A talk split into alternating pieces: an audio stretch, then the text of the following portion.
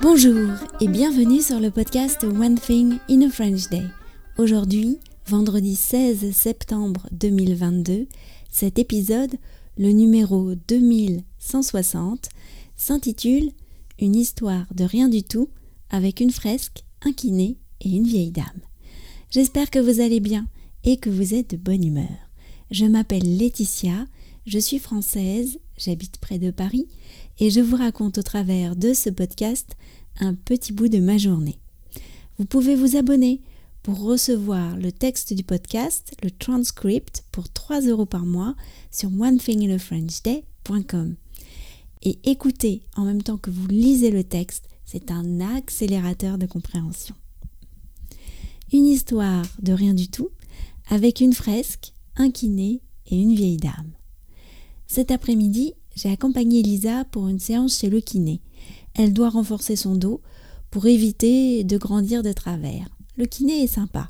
Il vient d'ouvrir son cabinet avec deux collègues dans une rue près de la gare, côté Agnières. Je précise le côté parce que vous vous souvenez que la gare de Bécon-les-Bruyères a deux sorties, côté Agnières et côté Courbevoie. Ces deux côtés conditionnent nos parcours dans le quartier.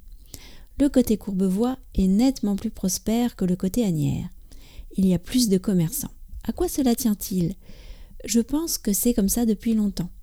Un écrivain a consacré un petit livre à notre quartier, Emmanuel Bove. Le livre s'intitule Bécon-les-Bruyères il a été écrit comme une sorte de provocation au grand récit de voyage de son époque. Je l'ai trouvé l'autre jour en passant dans une librairie. Le livre date de la fin des années 20 et pourtant tout y est. Emmanuel Bove a su décrire le quartier et ses habitants. Par exemple, la joie remplie de fierté d'être si proche de Paris, la force d'attraction de la gare Saint-Lazare. Il semble plus court d'aller à Paris que de rentrer à Bécon. C'est vrai. J'avais oublié mon chéquier et j'ai dû retourner à la maison le chercher. C'est en arrivant chez le kiné par l'avenue Fédherbe et non par la gare que j'ai découvert la fresque murale sur un nouvel immeuble.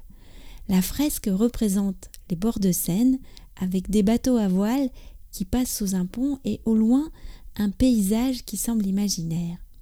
C'est beau toute cette couleur dans cette grande avenue un peu triste qui ressemble à un grand couloir sombre. Quand je suis arrivée, Lisa terminait sa séance. Il y avait aussi une vieille dame, très menue, un peu fragile, brune, à la pommade, assise sur un banc d'exercice. Elle semblait souffrir quand son kiné lui faisait lever doucement la jambe. On va marcher maintenant. Je m'appuie sur vous. Voilà, doucement. Pensez bien à lever la jambe. Au bras du kiné, la dame s'est soudain animé et a eu un grand sourire. Oh Vous savez, je ne suis pas en forme aujourd'hui, mais j'ai fait sept ans de tai chi. Je pourrais vous faire tomber par terre. Moment de stupeur dans le cabinet. Lisa et son kiné m'ont regardé, amusé. La dame s'est adressée à moi. Vous pouvez me croire, j'aurais pu le faire tomber par terre. Je vous crois, madame.